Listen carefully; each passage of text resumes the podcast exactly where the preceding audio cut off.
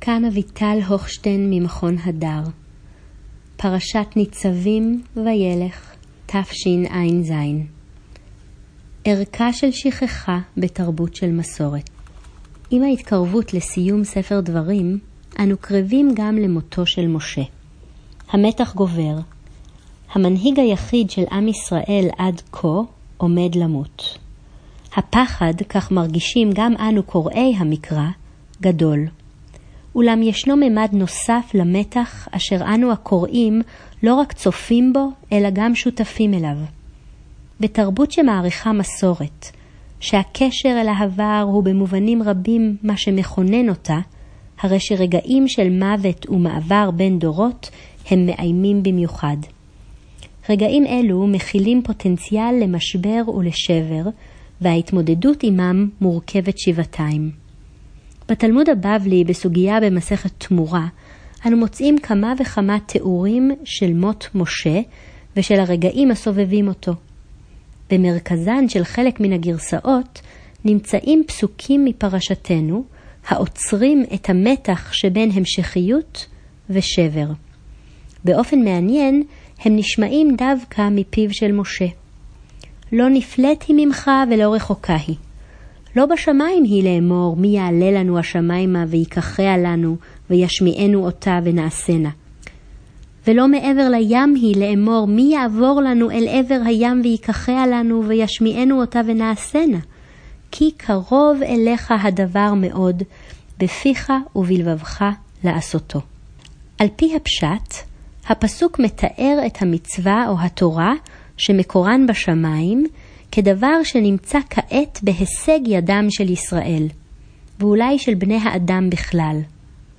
כבר בפסוקים עצמם אפשר לחוש מתח מסוים המתבטא במילות השלילה שבהן משתמש משה, לא נפלאתי ממך ולא רחוקה היא. מבין השורות משתמע מתח הנוגע ליחסים שבין מסורת להמשך, בין עבר לעתיד, בין ישן לחדש. הסוגיה התלמודית המצטטת את הפסוק בהקשר מותו של משה, חושפת טפח מן האופן שבו המסורת חושבת על מסורת. וכך מסופר במסכת תמורה על מותו של משה באחת הגרסאות שבה נתמקד אנו. אמר רב יהודה אמר שמואל, שלושת אלפים הלכות נשתכחו בימי אבלו של משה. המדרש, אם כן, מתאר מציאות לפיה מיד עם מותו של משה נפער פער בין תורתו לבין התורה שנשארת אחריו. אמרו לו ליהושע, שאל. תגובתם של ישראל פותחת צוהר לתודעתם. ניכר שהם מודעים לפער שנוצר עם חילופי ההנהגה, ודעתם אינה נוחה ממנו. שנית, הם אינם דורשים מיהושע למד, אלא שאל. לכך הורגלו עם משה, שהיה פונה לאל עם שאלותיו. מתוך הרגל זה נחשף היחס החדש לתורה, בבחינת הפסוק מפרשתנו, אמר להם, לא בשמיים היא. תשובתו של יהושע היא שמקום התורה, ובעצם מקור הידע מעתה, הוא כבר לא בשמיים. עם מותו של משה, תפקידנו הוא לברר לעצמנו את הידע. כלומר, בעוד משה שאל את האלוהים, הרי שאחריו אין עוד ישירות קשר שכזו. למעשה, אופי התורה משתנה. בתקופתו של משה היה לתורה קיום עצמאי, חף ממעורבות אנושית.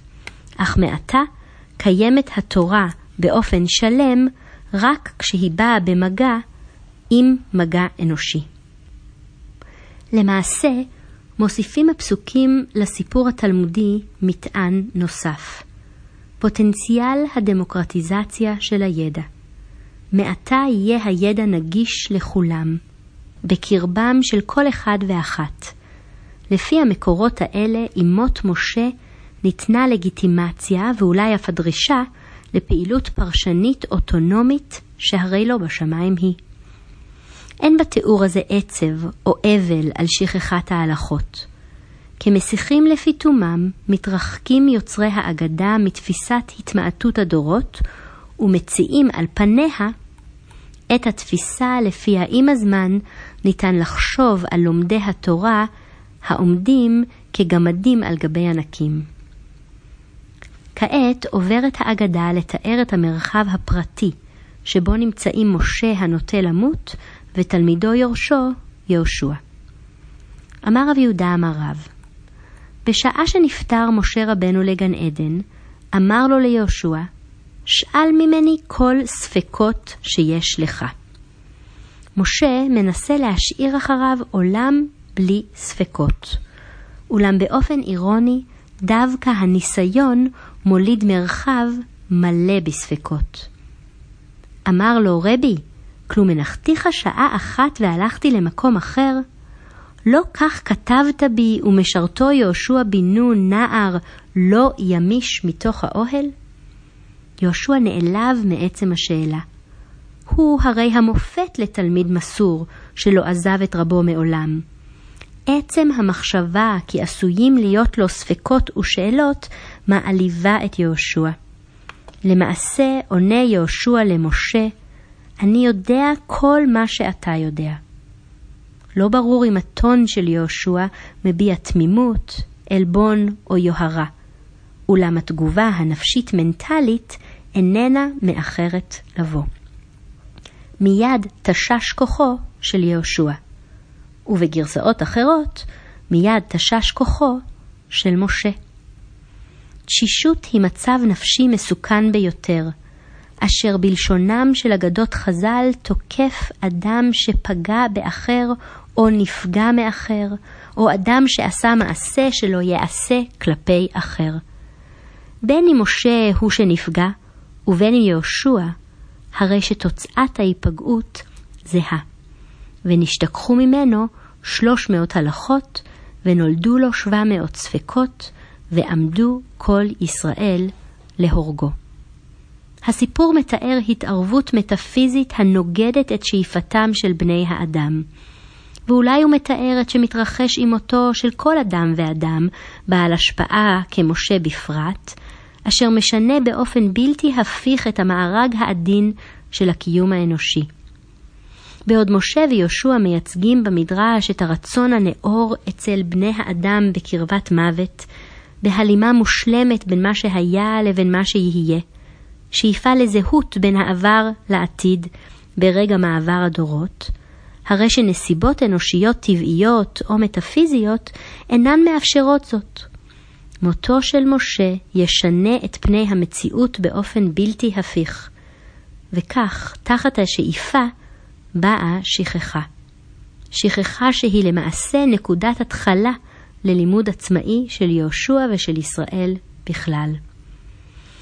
סיום המדרש איננו פשוט, שכן אל נוכח זעם העם מציע האלוהים הצעה קשה ליהושע.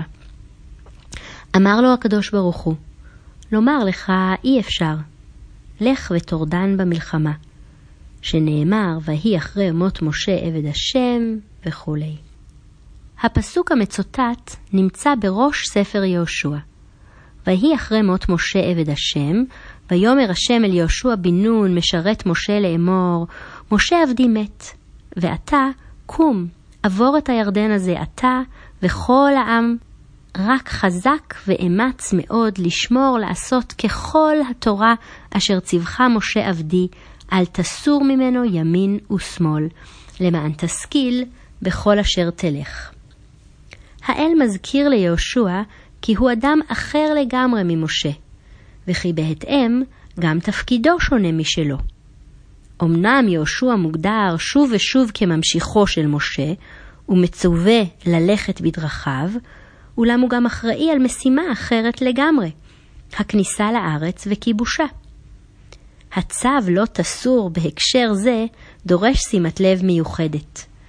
קריאתו של המדרש המציב את תיאור השכחה לצד פסוק הדורש לא תסור ימין ושמאל, מעלה חיוך.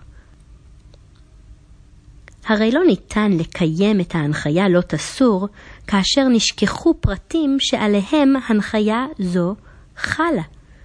בנוסף, הצו לא תסור נותר מעורפל למדי למול האתגר החדש בנסיבות שונות לחלוטין מאלו שבהם ניתן, כמו המעבר מן המדבר לארץ כנען.